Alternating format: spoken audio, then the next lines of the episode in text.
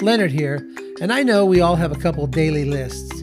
You know what they are the have to do list and the choose to do list.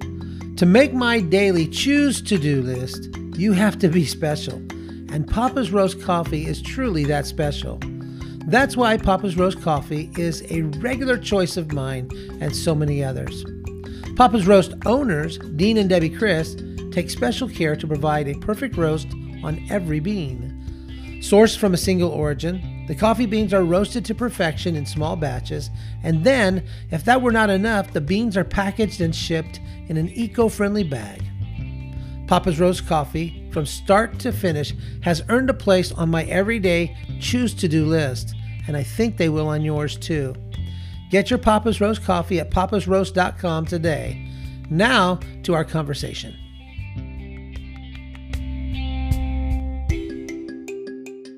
Welcome to Say Yes and Become. I'm your host, Leonard Lee, and I've got a returning guest who is a friend of mine that I just love dearly. Uh, I'm happy to pray for him. I'm happy to partner with him in ministry. Patrick Lightfoot, welcome back to Say Yes and Become. I am so excited you're here. Hey, good morning, Leonard. It is good to be back with you. Uh, thank you for the invite. I feel like one of these uh, guys on those uh, shows, uh, night shows, uh, they get the return invite. So I'm honored. Well, as long as nobody starts going, Jerry, Jerry, we're going to do a good show today. I was thinking more like Jimmy Fallon, Johnny Carson, one of those. Oh, there we go. The Jerry ones. oh, man. Okay. So before we get into any real conversations, or maybe this is the real conversation, you sent me a picture uh, uh, a couple days ago okay. of, of brisket. Yes. Smoked. Talk to me about brisket being smoked it was my first one and of course uh, how my wife typically is she gives me no slack. She says i want you to smoke a brisket for easter. So the super bowl of all sundays with guests and it's kind of neat i've never smoked before. And i thought well can i just start with like smoking a hot dog? And she says nope brisket. Yeah. so my brother uh, he's a big smoker so i called him got his little recipe. So um, just salt and salt and pepper heavy salt and pepper coarse salt and pepper uh, on both sides after you trim it, and then um, let it uh, let it set for a couple hours in the salt and pepper, and then on the smoker 170 is what I did uh, for about eight hours, or at 190 is what the temperature was. Yeah, 190 till the meat got to 170. Take it off, wrap it, uh, turn it up to 225, and then when it gets to 203 was his number. So I was like, not 200 or 205. He says, no, you pull it at 203 and then keep it in the foil and let it rest for a couple hours. So that's what I did. And it turned out really well. Oh, man. I saw a picture of it. It looked like uh, I wanted to drive to Colorado right then and eat it. Uh, of course, I've sent you a few photos of uh, some of the food that that I tend to cook and smoke around uh, around uh, here in Nashville. Area. Yeah. Well, I, I appreciate those pictures a little bit. Most of the time, I loathe them as I'm eating like peanut butter and jelly or leftovers. So it's always uh always fun when you send your pictures.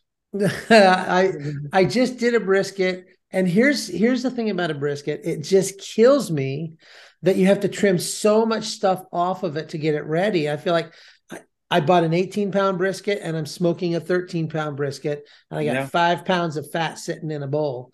Uh, mm-hmm. And I'm like, man, that do, now, do you ever render that stuff out? And uh, I put mine in like a, a pressure cooker and turns it into tallow, which is uh, mm-hmm. kind of a, a, you can make candles out of it, but usually that's what I use to uh, brush it before I wrap it, and it just keeps that beef flavor in there as well. And that's a no. I, I I have a full time job, Leonard, so I don't have time to do those kinds of things. Oh. no, uh, I've never done that. I've heard of people doing that, and it sounds awesome, especially that you can render it down and then brush it right back on top, which sounds yeah. amazing.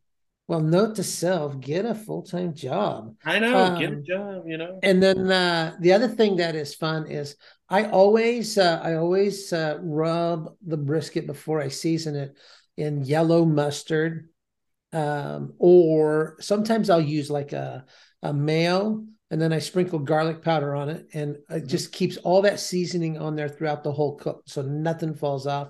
Yeah, and and you never taste the mustard afterwards. Right. Yeah, it just kind of bakes or cooks out of there. Yeah, uh, so it's kind of like a binder.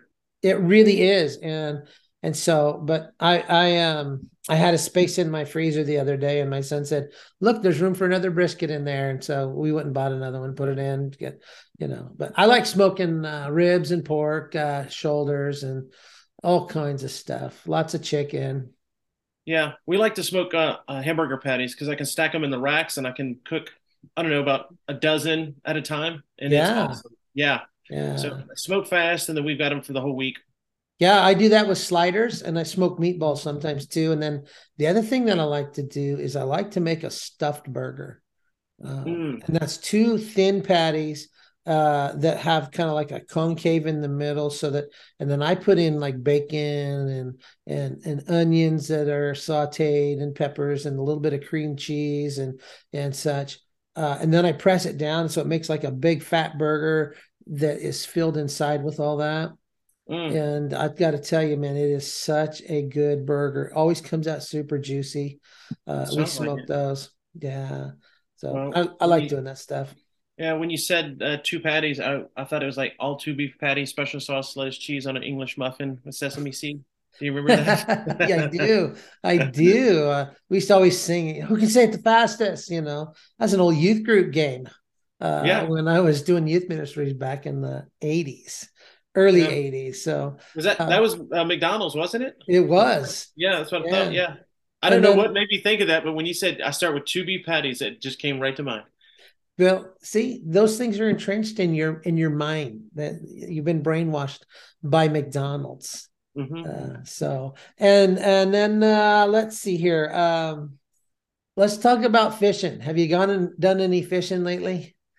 No, I haven't. It's April 17th right now. Uh, my license um, uh, in Colorado, I do a small game and fishing license combo. It always expires on March 31st. I always buy my new combo on April 1st. So I have done that, but I have not been able to get out. So I am mm-hmm. hoping that is going to happen soon. The the lakes and ponds around here have finally uh, thawed out, and there's no more ice on them. So uh, I've been seeing a, a, handful of people hitting the local ponds and stuff. So it's time to get the kayaks out and get on the water. So I'm excited.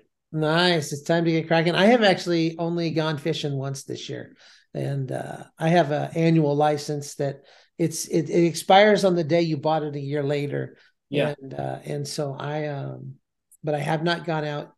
Uh, and then a couple a few months ago, several months back now, I actually took a, an old rifle that I had and I traded it for a boat. Uh, and I got myself like a little flat John boat for uh, that I can stand in um, and uh, fish out of that. And I haven't taken it out yet either.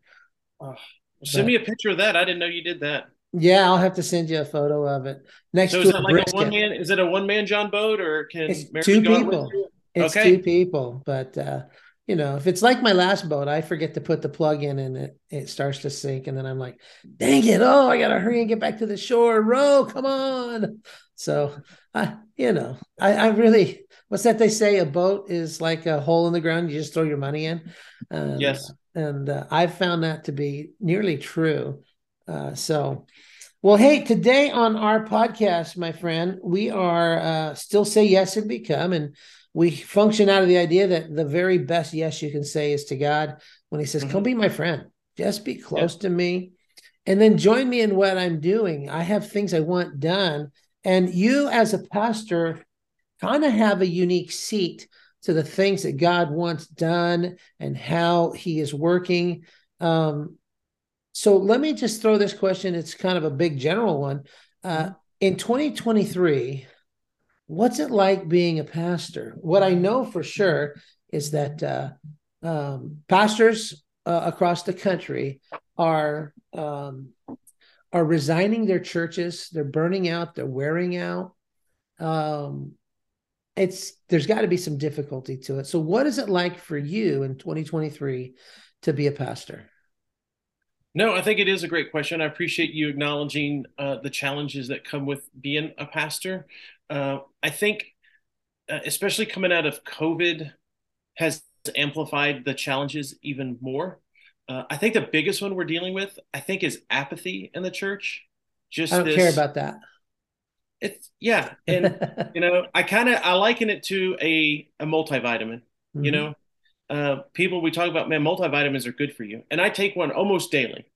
Uh, but I have some other medications that I have to take daily for certain health conditions that like insulin. So I have type 1 diabetes. So I cannot ever, ever miss insulin. But if I miss my multivitamin, it's not like earth shattering. And I think the church and the Western culture treats Jesus like a multivitamin.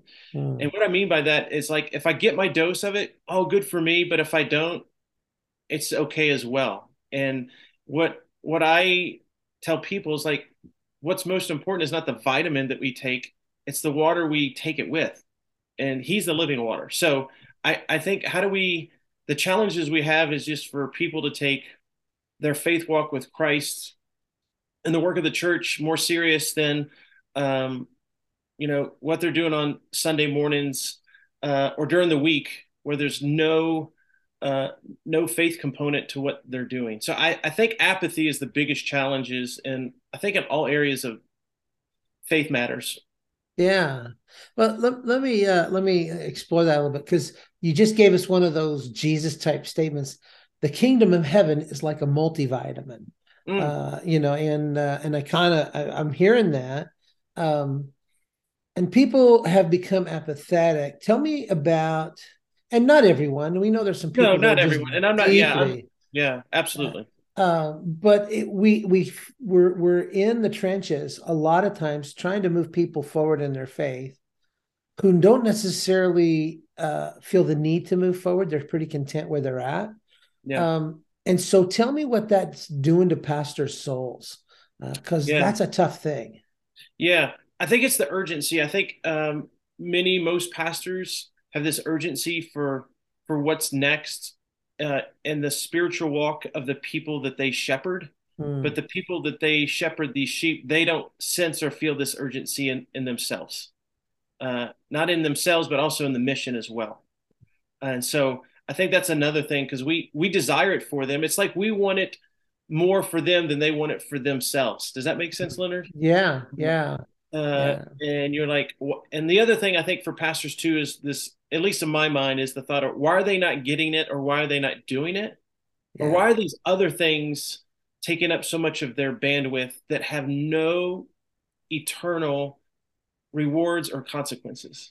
Mm. And, and yet it seems like this is like the most critical thing in their life. And I'm like, just take a step back and look at this. This is yeah. really not as big as a thing as you may think it is. Right. I just feel like there's more pressing things that I want people to grasp uh, that are going to be um, of more of more value long term and eternally uh, yeah. than maybe what they're working in or, or, or putting their time and focus into.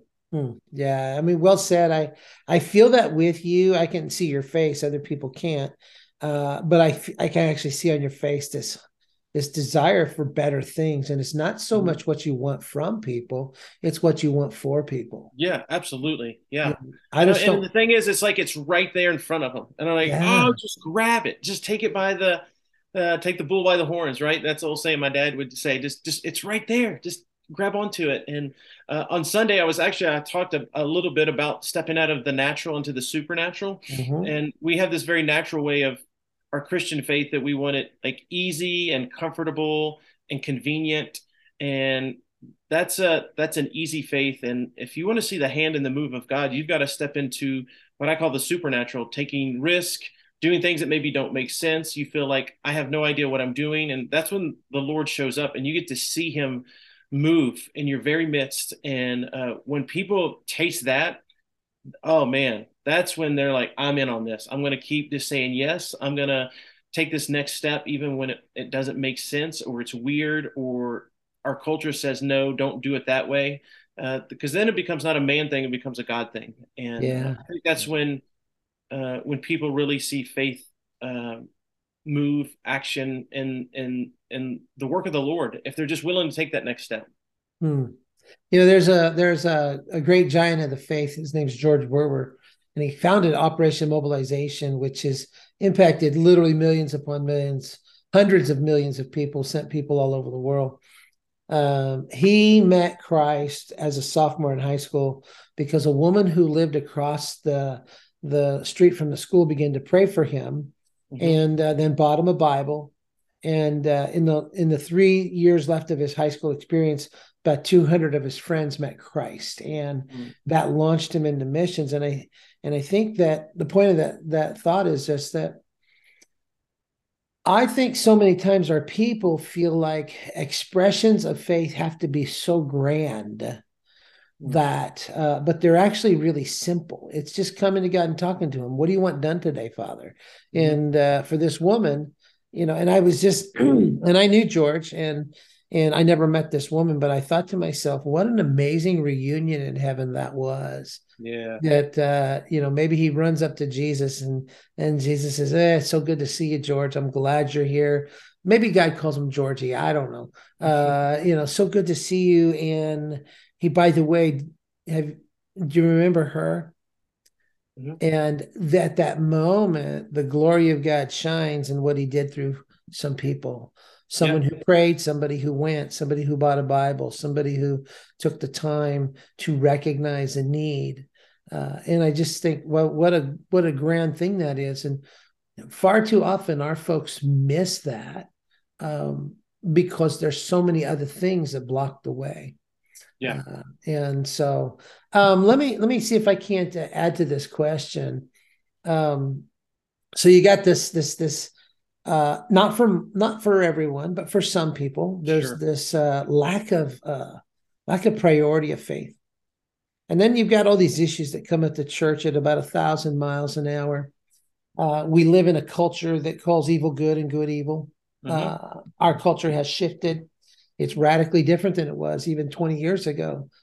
Um, and now, as a pastor, it doesn't feel like it feels sometimes like the things you have to deal with uh, have somebody just tripled your list. Uh, they didn't triple your pay, they didn't triple your hours, they didn't triple your energy. They just tripled the list of things you've got to work on. Mm-hmm. Um, how do you choose personally? Here's what I'm going to focus on. Mm-hmm. Yeah, uh, I'm very I would say dogmatic in my calendar and schedule uh, mm-hmm. for my own personal work that I am responsible for. Uh, you know, as a pastor, things, life happens, right? And so Friday, this past Friday uh, is uh, was my day off. Um, we've got a, a, friend in our community who is uh, uh, goes to another church. We were asked to facilitate a prayer vigil on Friday night on my day off, and so I just have to take it case by case, person by person. What what do I need to say yes to, and what do I need to say no to? Uh, also on Friday, I got a call that was left on our our church line, and my uh, uh, admin she sent it to me. Uh, well, I didn't follow up on Friday because that's my day off. I'm going to call this this lady back uh, because what's urgent in someone else's world doesn't mean it's emergency in my world. Mm-hmm. So um, I try to I try to navigate just some healthy boundaries. Uh, but there are times where he's like, no, I have to I have to do this. I have to step into it. Uh, so I really just kind of take it case by case. Uh, there's a good book by Dr. Henry Cloud, and the name of the book is called uh, What to Say Yes to and How to Say No. Mm. So it's a really good book just on boundaries and uh, and those kinds of things. So um, for me personally, it's like that um, on how to just kind of navigate ministry because it's it's it's like many jobs. You know, you've got your key important roles, responsibilities, but um, we're dealing with people, and uh, usually the things that we're dealing with is not, "Hey, can you come to our birthday party, Pastor?" You know, we like yeah. to hear those fun things, but most of the things that we hear are, are the difficult things in people's lives. Uh, just this morning, uh, I got a text from a lady at our church. Her mom passed away. Mm. We've been mm. praying for her mom for a while now, and she's going to be flying back out to um, Oklahoma to go be with the family. So mm. uh, it just it's nonstop for a pastor, and so just try to navigate uh, of all those things that are dealing with the sheep, which sheep need the the critical care? Right, right. So, so yeah, it's a challenge on how to how to navigate that sometimes. Well, I think the you know you mentioned Henry Cloud, and he has been instrumental in so many things that he has said. Uh, for me, and learning to say no, set some good boundaries, but also just to take care of myself.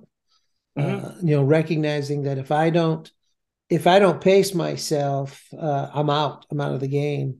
Yeah. Um, Chuck Swindoll used to say he had a man come to his church who said, "I'd rather burn out than rust out." And uh, Chuck Swindoll said, "What's the difference? You're still out." Yeah. And, uh, I don't want to be out. I want to run this race until I'm done, uh, until I finish. And so, um, I can appreciate uh, that. I can appreciate the the phone calls and the decisions.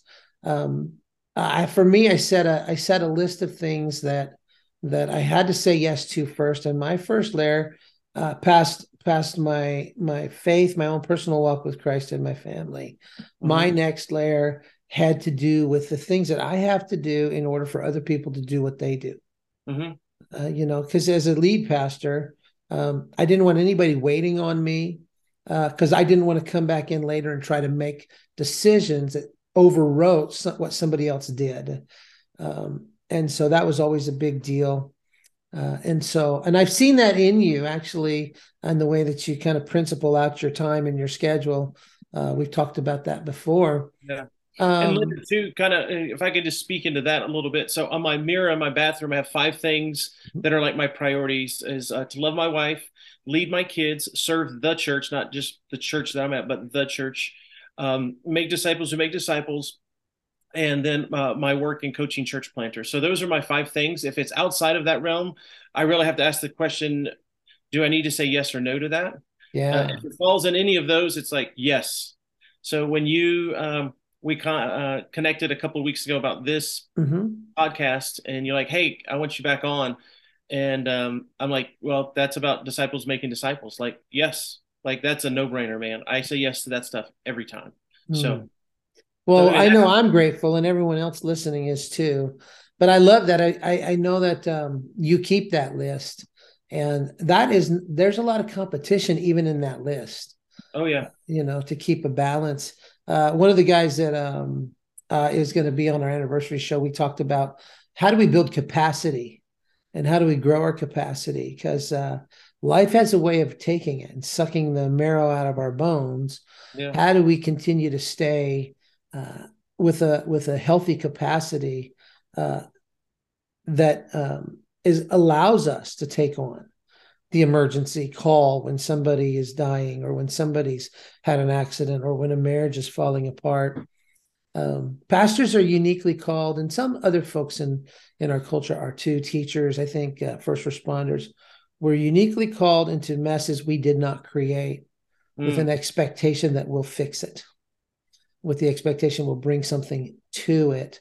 Um, and uh, uh, our capacity to step into those places uh, has to be uh, understood and known by the person stepping in. Mm-hmm. Um, otherwise, we offer people things we can't do. So. You mentioned disciples making disciples, um, and I know that this is one of your one of your passions or your prime one of your primary passions for the church. Uh, and so let me ask you this: Where did that passion come from for you? A disciple, and I'm going to say it this way: uh, disciples who make disciples, whose disciples also make disciples. So you're talking about a generational movement mm-hmm. in the church where the people that you have discipled now have disciples, and their disciples also have disciples. Uh, where'd that passion come from? Uh, it came from uh, just a, a, burden of the Lord. I, I, don't think it was anything of my own like desiring. Uh, after kind of playing doing church for a lot of years, um, and just in my faith experience, I I really God was tugging on me like, you're doing a lot of good things, bro. Like, but does God call you bro? Yeah, he calls me bro. He calls Sweet. me dude, dude, yeah. and bro. I Sometimes he calls me idiot.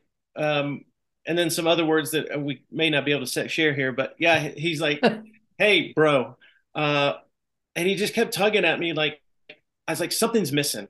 Something's missing. Something's missing," and um, just started reading, studying, being around uh, more uh, church leaders that have this burden of disciple making and disciple making movements. Yeah. And I just started reading it, studying it, and it just kept drawing me in. I'm like, this is it.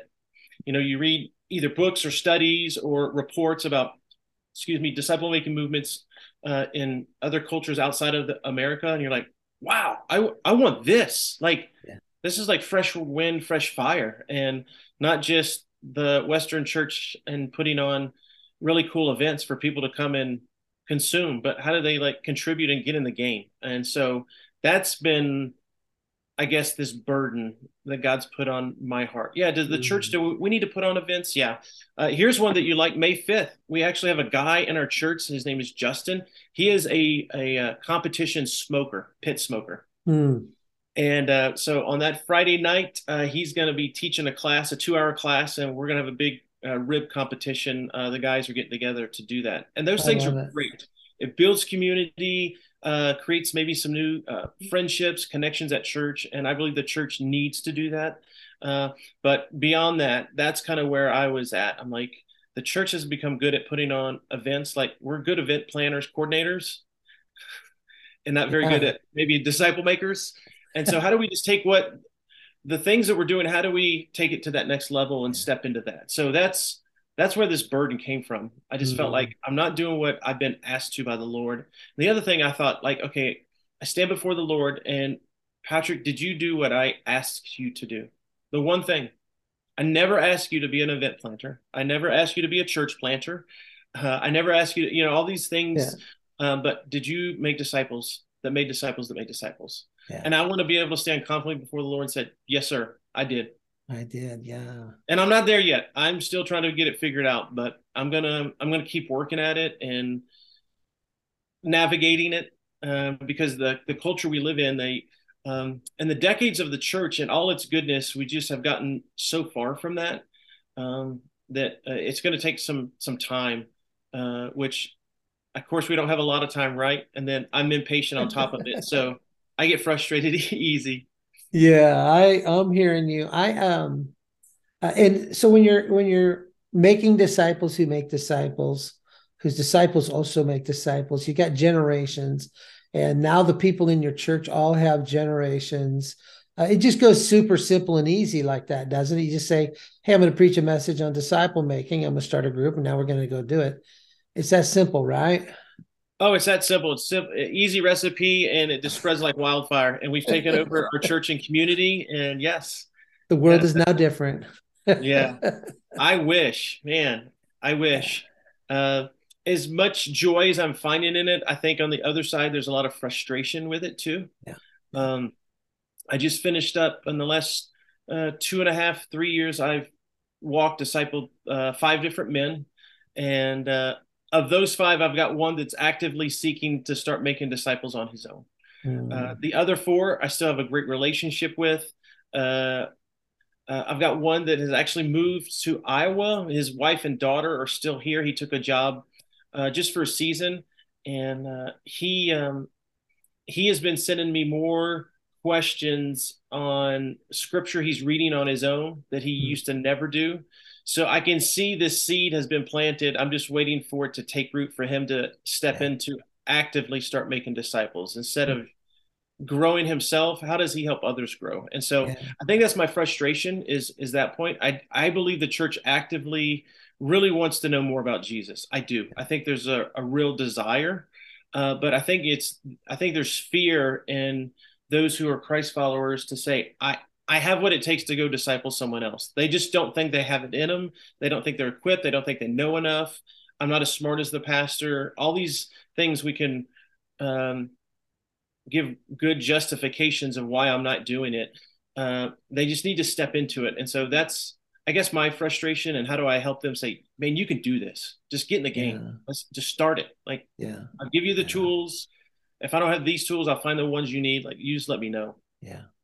I, I think there's a role in that because um, I've seen I've seen you be working at this. We've journeyed some of this together uh, as friends and partners in ministry, and um, there is a level of training that we lack in the church. Mm-hmm. We we teach, we point, uh, we even model, and there's a level of there's there's a certain amount of training in modeling, um, but there's no substitute for just training. Mm-hmm. Um, I can watch somebody fly fish all day long, but until I sit with somebody who knows how mm-hmm. and really get you know get some lessons. Uh, I was in uh, Montana fly fishing, and uh, the guide was a great guy, but mend your line. Okay, do this, whatever it is. But he never really gave me lessons. And mm-hmm. then uh, I was in Redding uh, fly fishing with one of my board members, and that guide actually, you know, gave me lessons. And I learned more in one afternoon with him than I did in three days in a boat with a with a amateur guide hmm. uh, because of training. And I think there's a um, there's a lot of us as pastors who know the right thing to do, but we don't know how to get people there. Yeah, we we try, we plead with them, we we might even institute a little bit of uh, guilt or shame or passion or even victory, whatever it is that motivates.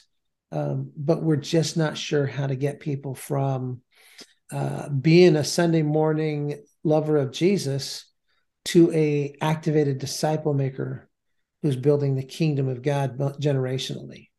Yeah, I do a, a quarterly training and um, for our disciple making process, mm-hmm. and uh, it's I'm having a hard time getting people to come to it. Yeah. I mean, that's been a challenge. And so, uh, of course, I'm always planting seeds like yesterday. And in my message, I talked about Second Timothy 2 2, mm-hmm. you know, uh, and I'll keep dropping those seeds uh, in, in my messages where I can and uh, those types of things. But uh, that's another frustration. I'm like, well, what night of the week works best for you guys? Like, just tell me when your calendar's open. I'll host it that night. I'll do the training. Uh, I think that's, you know, I, I love how you frame that up. You know, we if you're going to do a mission in the military yeah. of any kind, any of our branches, uh, they've got a mission. They do a lot of training for for that mission. Mm-hmm. I mean, hours upon hours. If uh, we've got one of our elders is uh, at our church is a police officer, mm-hmm. and the amount of training that they do over and over and over and over, from just simply the training of how do you execute uh, a pit maneuver where you're gonna someone's fleeing from you and how do you spin their car around? Yeah. Like, that's not a one-time train. They like have a whole weekend of like driving weekend. It is pit training. Um, what are the do's and don'ts in that? And so uh, I think there is definitely a lack of training. I just don't know how to get people to come to the training. So if you've got any ideas, I'll I'll bribe, I'll shame, I'll guilt, whatever. I'm I'll do. Uh, maybe it's candy, Starbucks gift it's card. It's two words: brisket. Brisket. There it is. Okay. That is brisket. tell, tell everybody, hey, you're coming for brisket, and then make them train for their food. there so we go. When they get it right, it'll be like that seal that you throw a fish to, you know. Okay. Um, but if they get the training wrong, wrong, I'll feed them hot dogs. So there you I'll go. There, like this is a pass or fail kind of deal, guys. That's right. That's right. I think. I think um, the process is difficult. You know, it's it's funny because you can go to an event at a church and say, "Hey, we're going to do a worship night," and you get a ton of people coming. You we're going to do a, a, prayer night, and fewer people will come, but That's some right. people really love to pray. You can say we're going to do a game night or family night, and people will show up. Uh, we're going to do an event. We're going to invite the community in, and they're going to mm-hmm. walk around our cars, and we're going to hand them candy, and people show up. Uh, hey, we're going to do that one thing that Jesus told us to do. We're going to learn to make disciples who make disciples.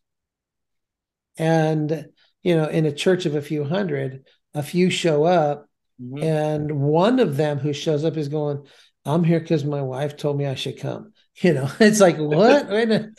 and and so there's a there's a big drop off in uh, mm-hmm. in actually living it out, and sometimes I wonder if that's the uh, uh, if that's just the the battle of our culture these days. yeah. Know? Um, my friends who pastor in Southern California tell me all the time, uh, we have had to play with our our service times more than we ever thought we would because if if if the weather's good and the surf is up, we got a whole bunch of people who ain't coming. Mm-hmm. Um, you know, there's just so much competition out there. So yeah. When you're thinking about disciple making, and we you know we know training is essential, and maybe someday we can come back and have a conversation about how to train people and what does that look like. Um, the number one lament I hear of pastors are probably the right at the top, one or two, uh, when it comes to their job, is that um, uh, they just can't get their people to reproduce. Mm-hmm. You know, they just can't get them to go from "I am a disciple," who to "I'm a disciple who makes a disciple." Mm-hmm. And and I think maybe there's a breakdown of what we understand a disciple is somewhere in there. And so we've started with the uh, I need you to go out and make a disciple rather than I need you to know what a disciple actually is, because the going is implied in the disciple itself. Yeah. Um, you know, and and I also think too that uh, there are some real our, our culture is so divided and torn. And um, what i've seen happen uh, in the church and maybe you maybe you have a different take on this is i've seen anger rise. I've seen fear rise at the same time. Mm-hmm. uh, and i've seen the confidence that people have in the church in jesus in the values that god presents to humanity uh, in the word of god and in the work of god i've just seen that confidence plummet. Mm-hmm. uh, it's just dropping faster and faster. And so it's almost changed our our job as pastors. Yeah. Um, do you see any of those things at all or what are you seeing yeah i mean think about it 50 years ago if someone had any kind of problem or issue the first thing they do is run to the church mm-hmm. and now if they have a problem the, the last place that they'll run is to the church yeah yeah in 50 years like that is yeah i mean think about it and uh, anytime I go over um, in other countries, there's always a church on the square. Yeah. In the center. Like, and the church is no longer in the center of our American towns anymore. Where are they at? They're on the outskirts of town. Yeah. Yeah. Yeah. Yeah. Because we have to make room for the restaurant to build a tax base in our community because the money is what we need in our community, not the church, right? Right. Right and and I get it. having a tax base and uh, doing the things to keep our roads paved and uh, keeping um, our public funds available for our public schools is needed. I, I I'm all for that, but uh, I I see the same exact things, and uh, and I think it's something that you said earlier in the podcast is I think it's the view of who God is and who man is is the big mm, issue. Yeah. Um, the culture believes that God is bad and man is good, and yet it, it is just the opposite. Uh, yeah. Man is bad and God is good. Uh, he is not sitting on his cloud with his uh, lightning bolt finger ready to zap you like you're he's in a bug zapper, right? Or we're in a bug zapper, and it's just the opposite. And so I feel like that's a, a, one of the most important works of the church is to talk about the goodness of who God is. Yeah, yeah, yeah. And and and to your point, the two words that you use about being friend and partner uh, with Jesus, you know, like those are words we need to share. I mean, I love King of Kings, Lord of Lords, Alpha and Omega, the first, the last. Yeah. Uh, I mean, we can sit here and list those names all forwards and backwards, all hundreds of them, right, in Scripture. But I think if we just start zeroing in on some of those types of words, uh, because I believe more than anything else, people they come to church not for Jesus at first. They come because they want to be known and they want a friend. I believe that. Yeah, I just really yeah. do. Um, we were talking. I don't know if we were recording yet, but just talking about uh, people come to churches and if they feel like they're not welcomed or they don't like it in three minutes, they're done, right? Yeah. I was like, well, you hadn't even heard the sermon about Jesus yet, and they've already made a decision, right? And so I think there's so much relational opportunity, and how do we maybe leverage those relations, uh, relationships in the church better is going to help us move the needle back to um, a, a dependence and a and a trust in God that we haven't had maybe in decades in our culture. Yeah, yeah.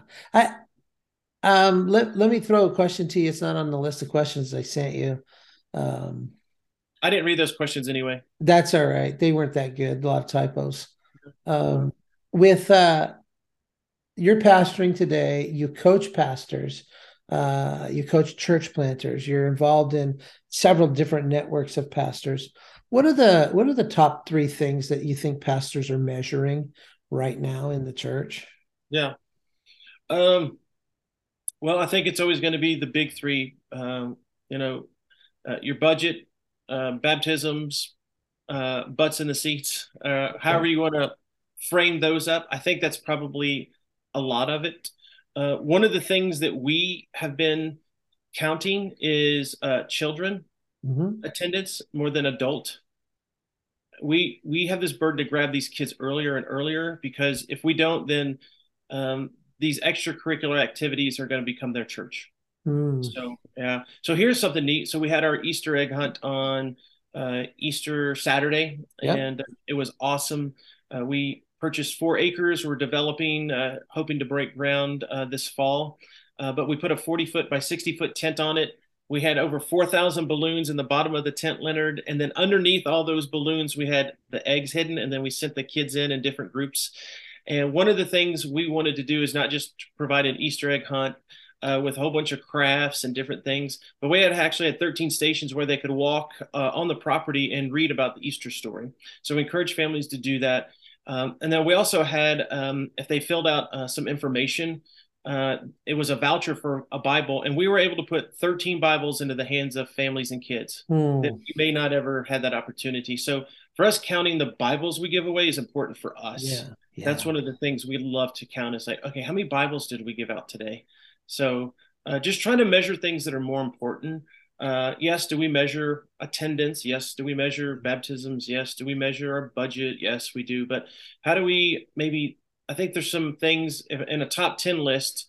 Those aren't the top three. I think there's some other things that we need to uh, to be counting uh, as church leaders, and I think a lot of church leaders are moving towards that. As you look at, you know, whatever you want to call it, your dashboard, your pulse, what's the thermostat of the church? You know, yeah. we all have names for these things, uh, and so uh, I think I think there's been at least more mindful of it. I think in when maybe things get tight, maybe attendance is not what it needs to be, or maybe giving's down, we really start looking back at those measures instead of maybe how many Bibles did we put in the hands of people this week? So, I man, I love I love that. Uh, I love I saw the tent in one of the pictures, but I love the idea of uh, people walking in and experiencing the the incredible story of Jesus's rescue uh, and then also being able to say, here's a Bible, here's something that will help me know that story better and have it fit into my life. I think um, uh, I was in Cuba in uh, September, and I, mm-hmm. I asked pastors what do they measure because I saw in the front of a church that board, you know, that used to be in churches, uh, Sunday school attendance, uh, um, weekly offering, Sunday morning attendance, Sunday evening attendance, Wednesday night attendance, and it had numbers. It's like a little board, so the church can look and go, "Oh, look, we had you know 120 people on Sunday morning, and our weekly offering was four thousand two hundred and twenty-one dollars." And we had one of those in every church I grew up in, right? Um, and uh, and so I asked the pastors, "What would change in your church if you said, I'm going to measure first and foremost?" uh, the number of disciples I have. Mm-hmm. Uh, and so Jesus seemed to do that because he had the three, he had the 12, he had the 70, and he had the 120. Mm-hmm. Uh, and those are the numbers that are primary in the ministry of Jesus. Those three guys who he called forward to pray with him and they kept falling asleep, who he called into a room where he raised a girl from the dead, who he called to a mountain where Jesus was uh, got shiny with him uh, you know, all those things. He measured the three, he measured the 12, he measured the uh, 70 uh, that he sent out, and then he measured the 120 that he had trained and equipped. Right. And so when he left this earth, he had 120 uh, pretty well trained disciples mm-hmm. uh, who were ready to make disciples. And the next the next day, 3,000 people meet Christ and yeah. they begin to invest in them and, and train them. Um, I, uh, I think uh, that is a huge, huge uh, um, measuring piece. And so I asked the pastors uh, if you were going to measure only those numbers, what would they turn out to be? Mm-hmm. Uh, would you would you say, well, I've got my three, and I've got my dozen, and I've got my seventy, and I've got my you know 120 um, and the majority of pastors in Cuba said all those are zeros hmm. for them. Uh, and and I'm not picking on them. I'm just saying that the reason might be because that's not what they've been taught to measure. Right. You know, we've been taught to measure the number of people. The number one question I was asked as a church planner and as a pastor, uh, how big is your church? Always, anytime, especially when you go to pastor gatherings. First yes. How big's your church? We we had a guy who was seven feet tall in our church, and so uh, every time I'd answer the question, I'd say, "Well, we got one guy who's seven feet tall, um, but we, he doesn't play basketball, so you're okay uh, if we start a church league." Um, yeah. You know, he'd be like, uh, "Okay, I realize I realize how I started our relationship with a number question." Um, so in our world today, Patrick, we we have these struggles of faith with people that man, they're trying to figure out how am I supposed to feel about about uh, uh, the the um, issues of of sexuality, of identity, of politics, of mm-hmm. abortion, and all these are important issues. I'm not I'm not downplaying any of them, um, but we have people who are more passionate about those than the eternity of those they fight with. Yeah, and that seems to have been an effective tactic of the enemy um, to get us uh, focusing, you know, on the wrong thing, to get us focusing on something that's important but not as important. And and creating agreement over an issue of biblical morality or biblical truth uh, and so we align ourselves with people who agree we divide from people who don't um, and i just keep thinking man we're missing something uh, like you said uh, god just kept poking at you going hey hey bro something is missing and you knew it. You knew it. Yeah. Um, you know well, me. Uh, let me speak into that for a second. I think yeah. Satan, his greatest um, tools is for the against the church is just distraction. Mm. And a lot of times it's something that's amoral. It's not even sinful. Yeah. Like what you're talking about. It, but if he's distracting us from keeping us off mission, then he's winning. So, yeah. and so, and like you said, it's a lot of times it's good things. Yeah. Like us standing up for the rights um, against abortion, that's a good thing. Is it the best thing? The greater thing? No, but it is a good thing. And we need voices in our community. We need voices in our churches. We need voices um, in our local legislation and at state, local, federal, all those levels about those topics, uh, about the topics of gender identity, uh, about uh, God's plan and design for uh, marriage between a man and a woman. Yes, we need all those things. Yeah. Uh, but when it becomes someone's sole passion and live and eat and breathe that, I believe they're being distracted from the greater things. I would agree with that. And I, you know, I, t- I, I spoke about this with a friend. Um, the church that we see in the U.S. and the Western church, but the the U.S. church is is the byproduct of the Reformation movement, and so we're theologically uh, wired and the, you got to get your theology right because the reformation was about shifting to a more accurate theology and we all benefit from that yeah um, and then uh, the puritan movement which came out of the late 1600s early 1700s was actually instrumental in shaping uh, how we wrote our constitution and how we understood uh, you know inalienable rights to get by god given to us uh, how we understood self governance, morality, and so on and so on. Um, and uh, the Puritan movement, uh, liberty was a big deal for them. And mm-hmm. so that Puritan movement uh, really became the moral voice for our culture. So we have a theological voice, and now we have a moral voice. And then the Pentecostal movement pops up in the 1906, uh, and with threads here and there, but primarily in in 1906 at the Azusa Street. And now we have an experiential movement. Mm-hmm. And uh, none of those are missional, or the mission for each of those takes on that you have. My mission is that you believe all the right things, or that you behave all the right ways, or that you get all the feels uh, that can be gotten out of whatever it is we're doing. And I'm for experiences with God. I'm for morality, and I'm for sound doctrine. Um, but the church has seemed to become unattached to its mission, which mm-hmm. is to make disciples who make disciples, whose disciples make disciples for the glory of God. Uh, that is the mission of the church. And um, Jesus said when we do that, that his presence is uniquely with us. It's his commitment to say, I will be with you always. Um, and I wonder if uh, sometimes we lack the power of God's presence, or we're trying to recreate the presence of God through theology, morality, and experiences rather than through mission. Uh-huh. And so those are things that I'm always questioning. So um, let well, me ask. That, yeah, with that, I just wanted to talk, especially that last one experience. We live in a very I feel culture. I feel. Yeah. And um, you know, our feelings they're real and they're true, uh, but they're not reliable. That's what I tell people. They're just yeah. not. You know, but what is reliable? God's word. It's reliable. It's unshakable, unmovable. And so, um, I just yeah. When someone says, "Well, I feel," I'm like, "Oh man, I don't even want to listen to this conversation." I feel. It's like, okay, yeah. no, I. Um, on Sunday, um, of course, it's the Sunday after Easter, and uh, we're in this series of Nehemiah, and talking about building blocks of doing something significant. And I and our theme for the day was grit and how Nehemiah had grit to finish. Mm. A lot of times we start things, but we don't finish them.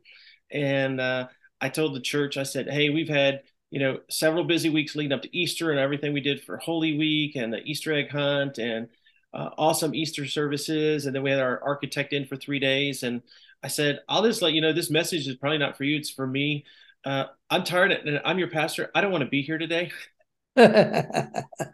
uh, I'm I'm leaving Friday. I'm going on a five day turkey hunt with my brother. So uh, this is my uh, my reward to myself coming up. And so I was like, I just want. So I needed an extra dose of of grit because if if I went on my feelings, I would have been like, mm, I'm not going today. I just don't feel like it. Mm-hmm. And I'm like, no, no, I I gotta have an extra dose of grit, and yeah. it's not based on how I feel. This is this is my calling. That I'm I'm gonna be in the room. I'm gonna do this with everything that I have, and we're to get at it today. And we did, man. We had a great Sunday, and uh, yeah, just uh, this whole feeling culture we live in.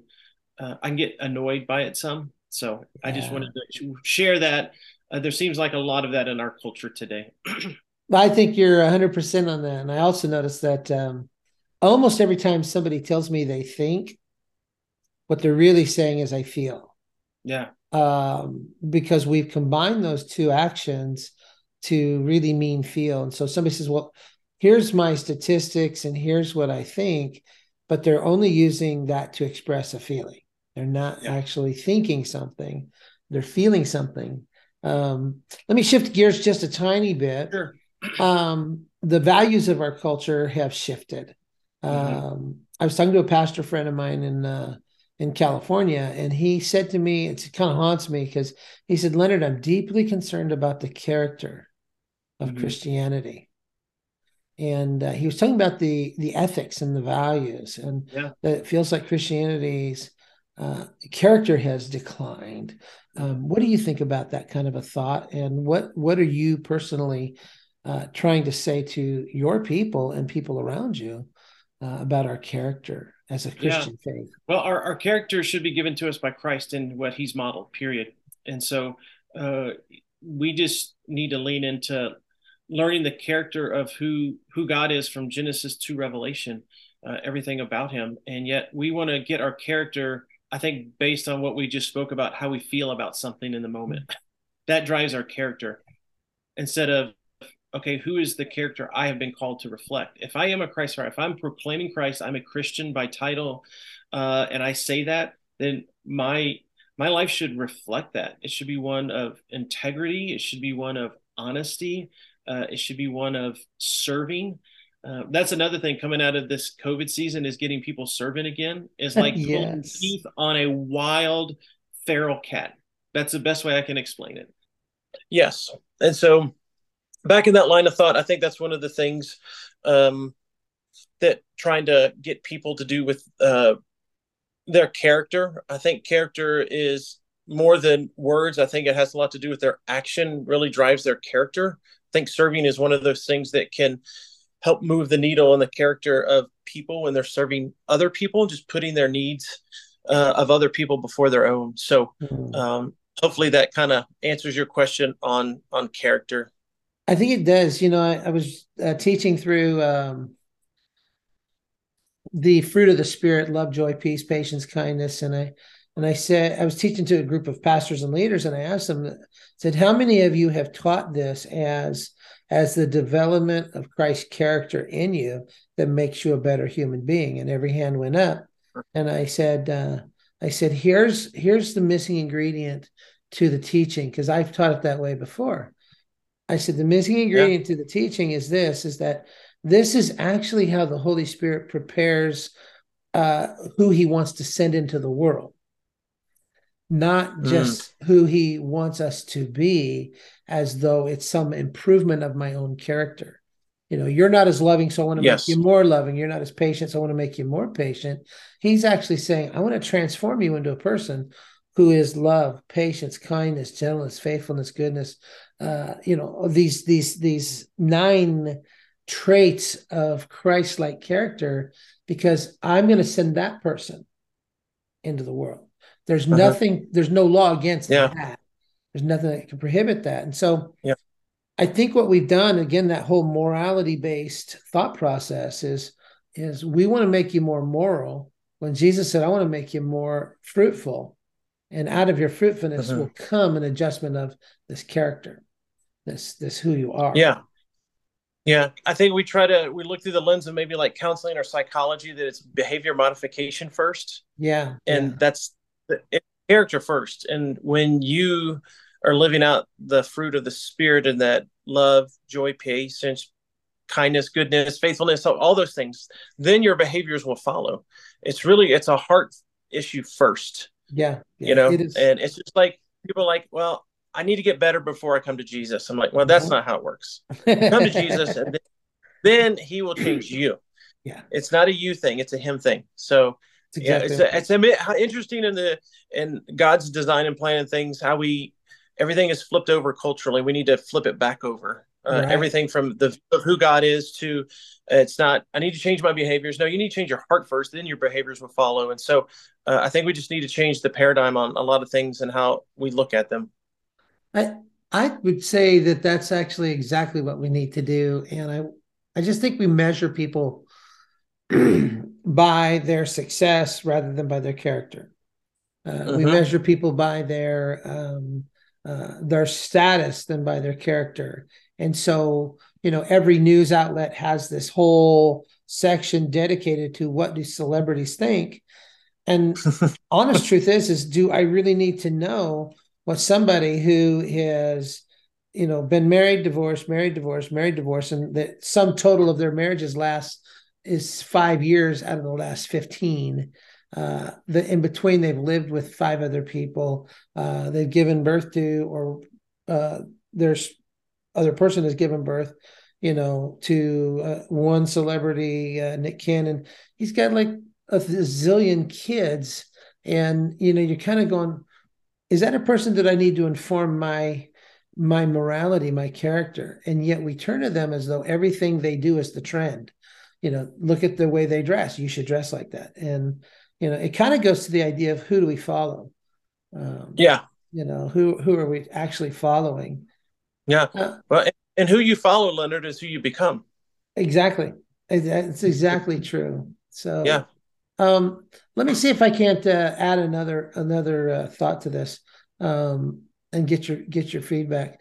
Uh when we when we lack the character and when i say character i don't mean morality. I mean actually it's that grit it's that internal uh you know that person just has a lot of character because they do the right thing uh, even against the odds. Psalm 15 says uh, the man of god swears to his own hurt. He keeps Mhm. his word even when it costs him. He's the kind Yeah. of person you trust. And when we have that when we lack that character something else goes away with it and that's our confidence Uh-huh. um, what do you think the value of a confident faith is uh, for the people that you're serving? Um, how, how, how is that valuable to them? Yeah, the value of a confident faith is uh, it's it's believable. I mean, when you see someone not just talk about faith, but they walk in it, that's when it's believable. Hmm. You know, just like in parenting, I tell parents often, it's not what's taught, it's what's caught. Like you have to Yeah. do it. Like do do character things. Like let your yes be yes and your no be no. Hmm. If you tell Yeah. someone, I'm going to be there, I'm going to be there. If I'm going to get you this resource, I'm going to get you this resource. Now, that doesn't mean we don't forget. And if you're acknowledged, you forgot, hey, man, I'm going to stop what I'm doing. I'm going to get that to you right now. I totally spaced that, whatever it is, right? But let your yes be yes and your no be no. And, uh, you know, I, as you're talking about this, I was thinking in scripture, especially uh, the passages in um, in Titus and Timothy and in Peter, you know, uh, especially talking about you know the what the life of an elder should look like, and the one that just man gets me every time is to live a life above reproach. Mm. Man, that's big. Like that is wow. Um, so when we were going through the architectural design um, time last week, uh, one of the things we were talking about were the chairs in the building. Well, we have about 300 chairs uh, right now as a mobile church, and I told him I said, "Hey, we're just going to use those guys. Why we're going to spend money on chairs when we're going to sit on for you know an hour and 10 minutes? Like, I can save us about 70, 80 grand probably right there, right? Um, and you know during the songs we're standing, so we're probably actually sitting for 30 minutes, right? I mean, let's do that. Well, of course, then it came up, and then uh, the architect was pulling like uh, the information from the town website and the planning department. And uh, apparently, in large gatherings, the chairs have to be interlocked, and the reason is it's for uh, fire code. That way, let's say there was a fire or an emergency, we had to exit, and when they're interlocked together, there's a less chance that they're going to fall and like domino effect over this whole area, tripping people from exiting. And uh, and I was like, are you serious? There's really a like a code on that. And uh, so uh, I said, you know what? We'll just ask for forgiveness and not permission on this. And I kind of run my life on that premise sometimes. Oh, we'll just ask for forgiveness and not permission, right? So, uh, and then Caleb, our associate pastor, he says, Patrick, we're the church, and if we need to buy interlocking chairs, that's what we're going to do. And he called my feet on, on the carpet on that. I'm like, mm. dude, thank you. Yeah. Like, you are so right, bro. Like, if we're supposed to lead an above reproach. So if we have to have chairs that are interlocking, I guess we're going to buy chairs that are interlocking. And it's something as simple as chairs. And so I told Caleb after me, I was like, dude, thank you for doing that. I needed that. And I never even in the moment thought about character issue. I thought that's just a silly suggestion, not a like a hardline rule kind of deal. So mm-hmm. uh, even those who are um, you know I, I, believe faithful and are men and women of character we it needs to be checked by others too so that was just a, a humbling moment i needed last week oh man where's he working now then so um no I, I think that's actually a great picture of of the confidence that character brings because how many times would we just let our boss go if we didn't have confidence mm-hmm. you know? and, and confidence doesn't mean that you're brutal, it means that you can state with gentleness what is true. Yeah. Uh, it means you can just say, "Hey, this is what the real thing is," and um, I see that in our in our culture, our church has lost confidence in the scriptures, confidence uh-huh. in the uh-huh. gospel, confidence in the truth of God. We've been told you can't know truth. Confidence in our origin. Uh, I was working with a guy who said, "Leonard, I love your five questions." uh, where am I from? What's wrong with me? How do we fix it? Uh, what are the values by which I live and what happens when I die? He says, Those are the great five questions. And I love the answers to four of them. And I mm. said, which, which one are you struggling with? And I, he says, Well, that origin one that God made us. He said, I think the overwhelming evidence is for evolution. And I said, You would be mistaken, first of all. The, there is not overwhelming evidence for evolution. In fact, there's overwhelming evidence scientifically for creation. And mm and such, but you have not researched that yourself. And second of all, what you're telling me is that you're going to have confidence in God when he talks about what broke you, that sin, when he talks about how to rescue you, that is uh, Christ, when he talks about how to live, that's the Holy Spirit and the Word of God, except for that one part of the Word of God you tell me. And confidence in your eternity, when in reality is the very way God started the book was to say, listen, you can have confidence in me because I made you. Mm-hmm. And there's a broken confidence in in Christianity as a whole, and I see this across the world. Um, uh, we just lack the ability to say with confidence, mm-hmm. "This is this is what I believe. This is true," uh, and we because we don't have that confidence, we don't actually feel like we can make disciples. Uh, we don't yeah. feel like we can engage somebody in a intellectual conversation because uh, we're we're not used to being able to. Wait, it is true. It really uh-huh. is true, and it can be known. And so you read John, you read Paul, you read James, you read Peter, uh, you read the other uh, Matthew and Mark and Luke, and something that is repeated again and again as a theme is so that we will know, so that we have confidence, so that we can be confident of this thing about the love of God, the truth of God, You know, John, how many times does John say in his gospel as well as his letters, I write this so you will know, so you you can have confidence mm. in it. And somehow I just feel like a lot of our people in churches today lack that confidence. And so we come back to church every week for a confidence booster shot rather mm-hmm. than rather than finding ways that throughout the week to live confidently and to say, well, I'm going to put this to the test. And it is true. Uh, I'm going to do the work it takes. Yeah. Yeah. And I think some of the lack of the confidence is the church is because the only place they're getting their confidence boost is on Sunday morning. Yeah. yeah. Like they've got to feed themselves. You yes. know, you got to feed yourself confidence, right? I mean, and that's in in your spiritual disciplines, whatever those that you engage in. You know, we all in, engage in spiritual disciplines differently. Some resonate more uh, with others than maybe some. And so, but what are those things to reassure that I know that I know that I know that I know, like unwavering, yeah. even when I don't feel confident or I don't feel this is truthful today for whatever reason, but that I know that I know that I know that God that God is good. I get, I know that. I know that. Matter what the first text message I got today is that lady I shared earlier that her mom had passed away that we've been praying for. Is God still good and on his throne? Yeah, he is. Yeah. I'm confident in that. Yeah.